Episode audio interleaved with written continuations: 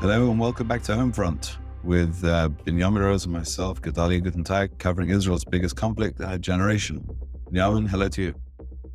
Hello, Gedalia.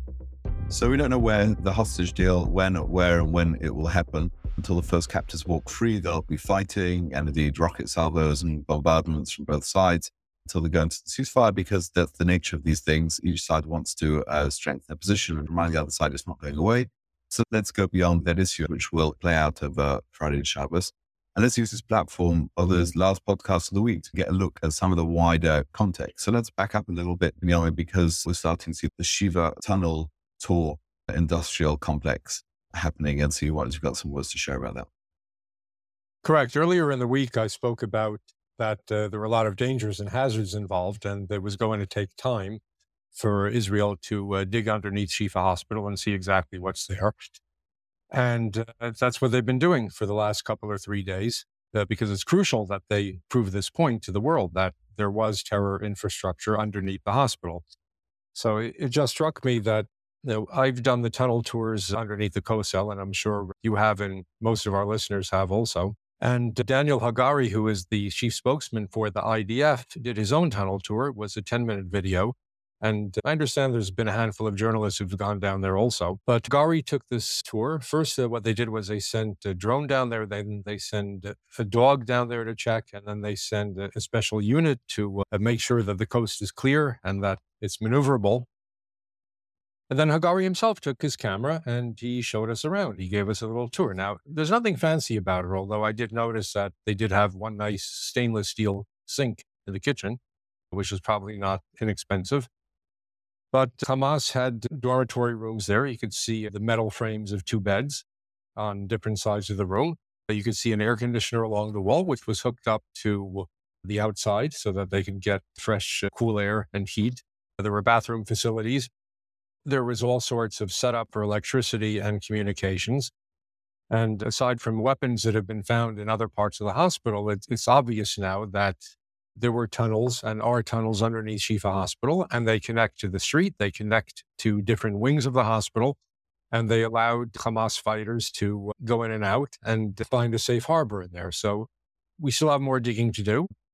But at this point, we've proven our point, and we've shown that there was definitely Hamas infrastructure operating underneath these hospitals.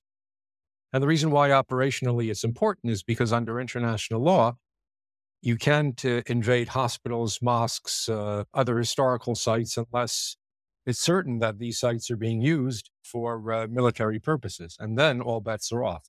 So now we've shown that the site has been used for military purposes, and we were absolutely 100% justified in going in there and doing what needs to be done. And now it looks like the fighting is going to head down south, although I understand that there were some remarks yesterday at a State Department press conference where the U.S. insisted that Israel provide them with better operational guidance as to what they plan on doing in the South and how they plan on uh, taking care of the civilian population. And again, this boogeyman is coming up. So I mention this because this morning, Meir Ben Shabbat, who was a former national security advisor, was interviewed in Globes. And he mentioned two things about this. He said that in reference to allowing fuel into Gaza, if it's being done because of US pressure, and he's not on the inside anymore, so he can't tell for sure.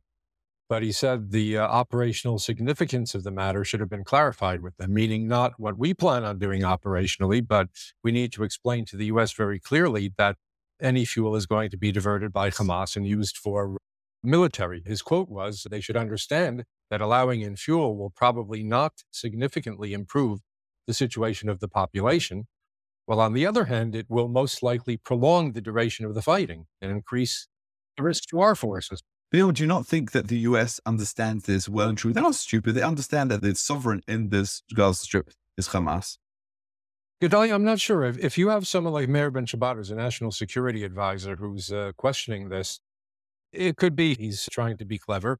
And it could be that uh, the US has a fundamental misunderstanding of what's going on here just because of their hashkafa, if you will, because of their worldview. The last thing Meir Ben Shabbat mentioned is his impression is that the U.S. position assumes that in the Gaza Strip, enemy fighters can be separated from the population and that the fighting is carried out against the enemy separately from the state apparatus. And his concluding line was these two assumptions are not the reality. So if he feels that this is the way the US is looking at it, then obviously there are some fundamental misperceptions that uh, either America is working under or they're trying to force upon us. Yeah, let me add to that and just war game further because this is clearly we've finished stage one. We have the ceasefire, which will be the intermediate period, and then you have stage two in the in the south. And our colleague from the Hebrew edition on uh, Israel Yoskowitz had a very useful interview with a former Air Force commander by the name of Eitan Ben Eliyahu, who provided some insight into what is possibly the options of going forward in the South. He said that number one, uh, obviously, ideally, from a military perspective, you carry on and do to the South what you did to the North, which is what they're in the process of doing to the North, which is demolish Hamas's infrastructure, hunt every last one of them down and be done with it. But he said it's likely we haven't, and this is what we noted weeks ago, Benjamin, it was always going to be obvious if you send all the northern Gazans, the bulk of Gaza's citizenry, streaming to the south and then demolish the north, you can't very well tell them a few weeks later, you know, go from the south to the north and start the same business again. It's not going to happen. And therefore, the resulting international pressure is going to be enormous, as we can already start seeing from the State Department. And therefore, there needs to be an option. It may well be that we cannot carry out what we need to do, the, the optimum way of operating militarily.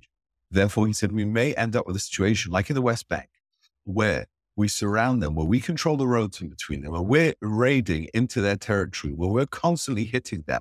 He says, just like in the West Bank in the last few weeks, what have we been doing? We've gone and killed over 100 Hamas members, arrested hundreds more.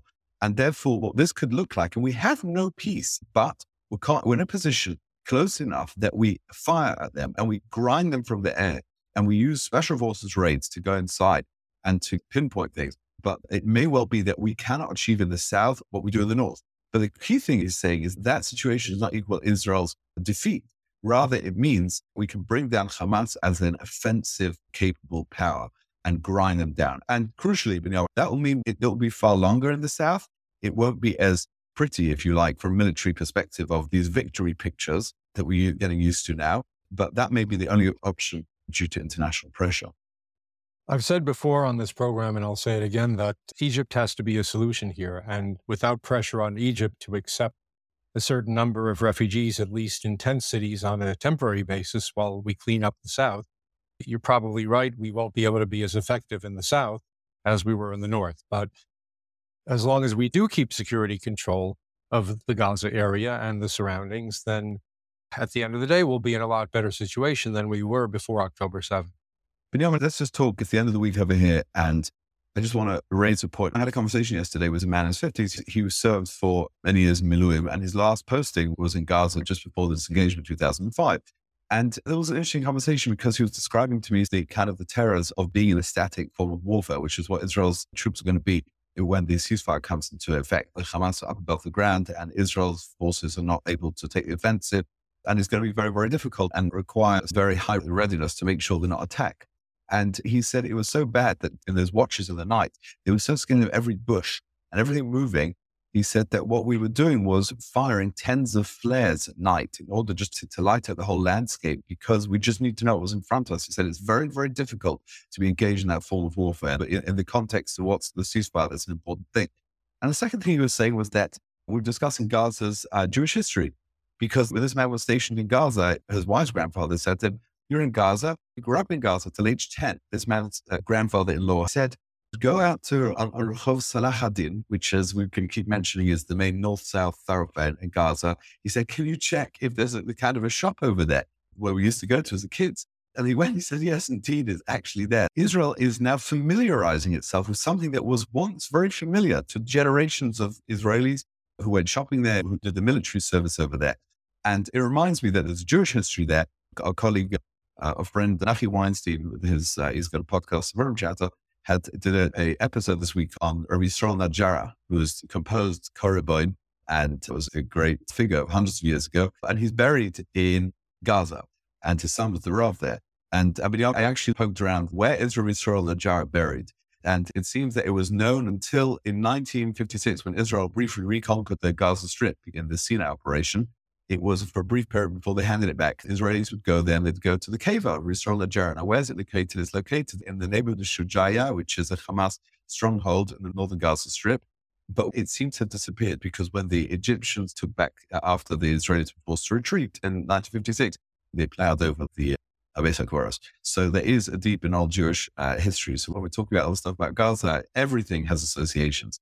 And so I think beyond as we go and we sing Ka Ribon, remember Israel Najara, I'm sure there's soldiers sitting there who are now operating. They started operating this week, actually, in Shujaya. I think that the number one hit song uh, along Am Yisrael Chai will be Ka Ribon there in Gaza.